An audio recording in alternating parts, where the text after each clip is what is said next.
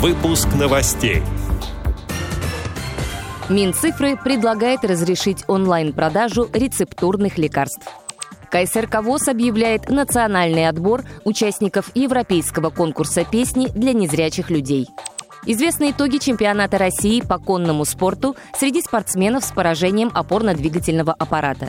Члены Темниковского подразделения ВОЗ Республики Мордовия весело встретили Масленицу.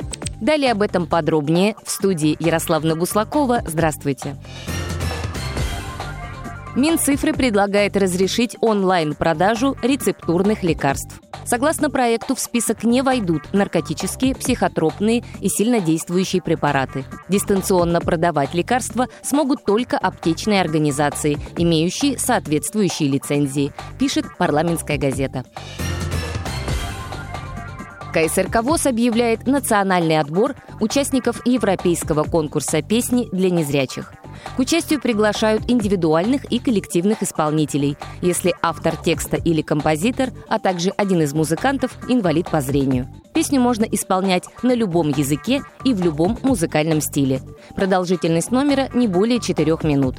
Конкурс проводится в онлайн-формате.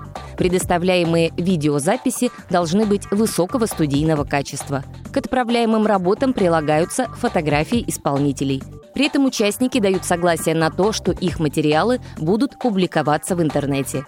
На финальном шоу Россию представит только один конкурсант, выбранный экспертной комиссией. Главное событие состоится 21 мая и будет транслироваться на голосовом портале TeamTalk и на Радио ВОЗ. Работы высылаются до 2 апреля на электронную почту отдела культуры КСРК ВОЗ kalchi ksrk собака gmail.com. Известны итоги чемпионата России по конному спорту среди спортсменов с поражением опорно-двигательного аппарата. Соревнования проходили в деревне Орлова Московской области. В мероприятии участвовали 38 пар из 8 субъектов Российской Федерации. В командном зачете победу одержала сборная «Москва-1». Серебро взяли представители столичного региона, за ними идут спортсмены Новосибирской области. Отмечу, что паралимпийская выездка впервые вошла в программу игр в 1996 году в Атланте.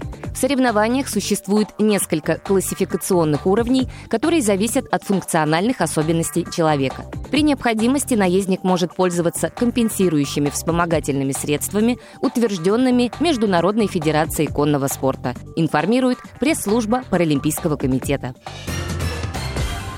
Честная масленица, широкая боярыня. Под таким названием прошла встреча в Темниковской библиотеке Республики Мордовия.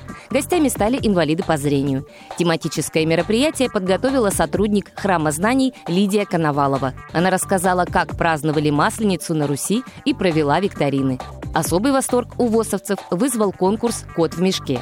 Участники выходили по одному и вытягивали фант-задания. Кому-то пришлось танцевать цыганочку или кадриль, кто-то должен был исполнять песню или читать стихотворение.